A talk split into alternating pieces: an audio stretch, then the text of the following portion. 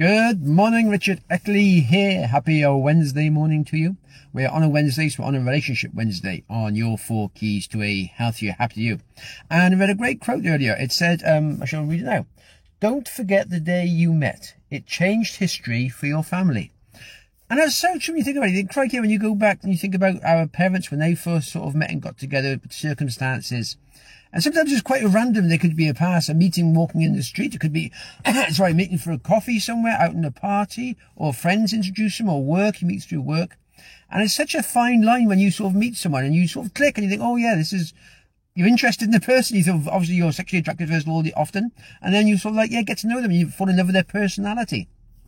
And then you sort of, you, you get together and you have your family and the family goes on and, and extended and grows. And you think, well, that initial meeting, those two people, it's like a, a, random meeting, if you like, but it can affect so many people on down. You then develop friendships with a, with a couple. You, your work changes, your, your holiday things change. Everything changes. Your whole life changes when you get your first relationship actually develops it properly. And then once you have your kids, that's an effect again that goes on through. It's like a knock-on effect and they're going to affect different areas. Who knows what your children will do in the future? So if you hadn't got together, they would not have existed. So then they're going to affect different people in the future. So it's, as I said before, history, it's amazing when you look back how when you, that first meeting, when you got together, that first time you met, who knew what was going to happen in your future, how things are going to change when you come together? You said with two separate people choosing to be together and live a joint life. And so much can, we can affect so much life outside of ourselves. If we're supporting each other, we can help each other through different situations, as you said before.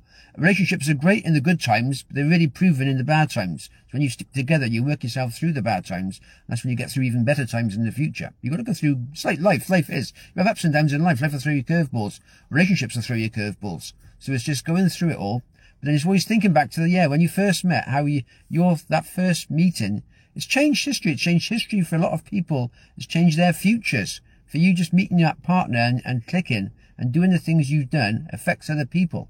And then I said later on when your children come along, they can affect other people, hopefully in a good way. And it goes on to grandchildren, great grandchildren. So you never know in a hundred, two years time, how many people you will affected with your, your first initial get together and you started off with and how you, how you change your life with your life and other people's lives as well.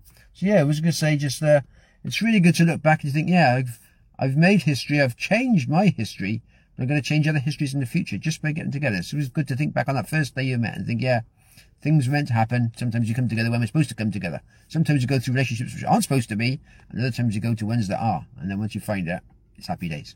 There we. Have yourself a good one. All the best for now.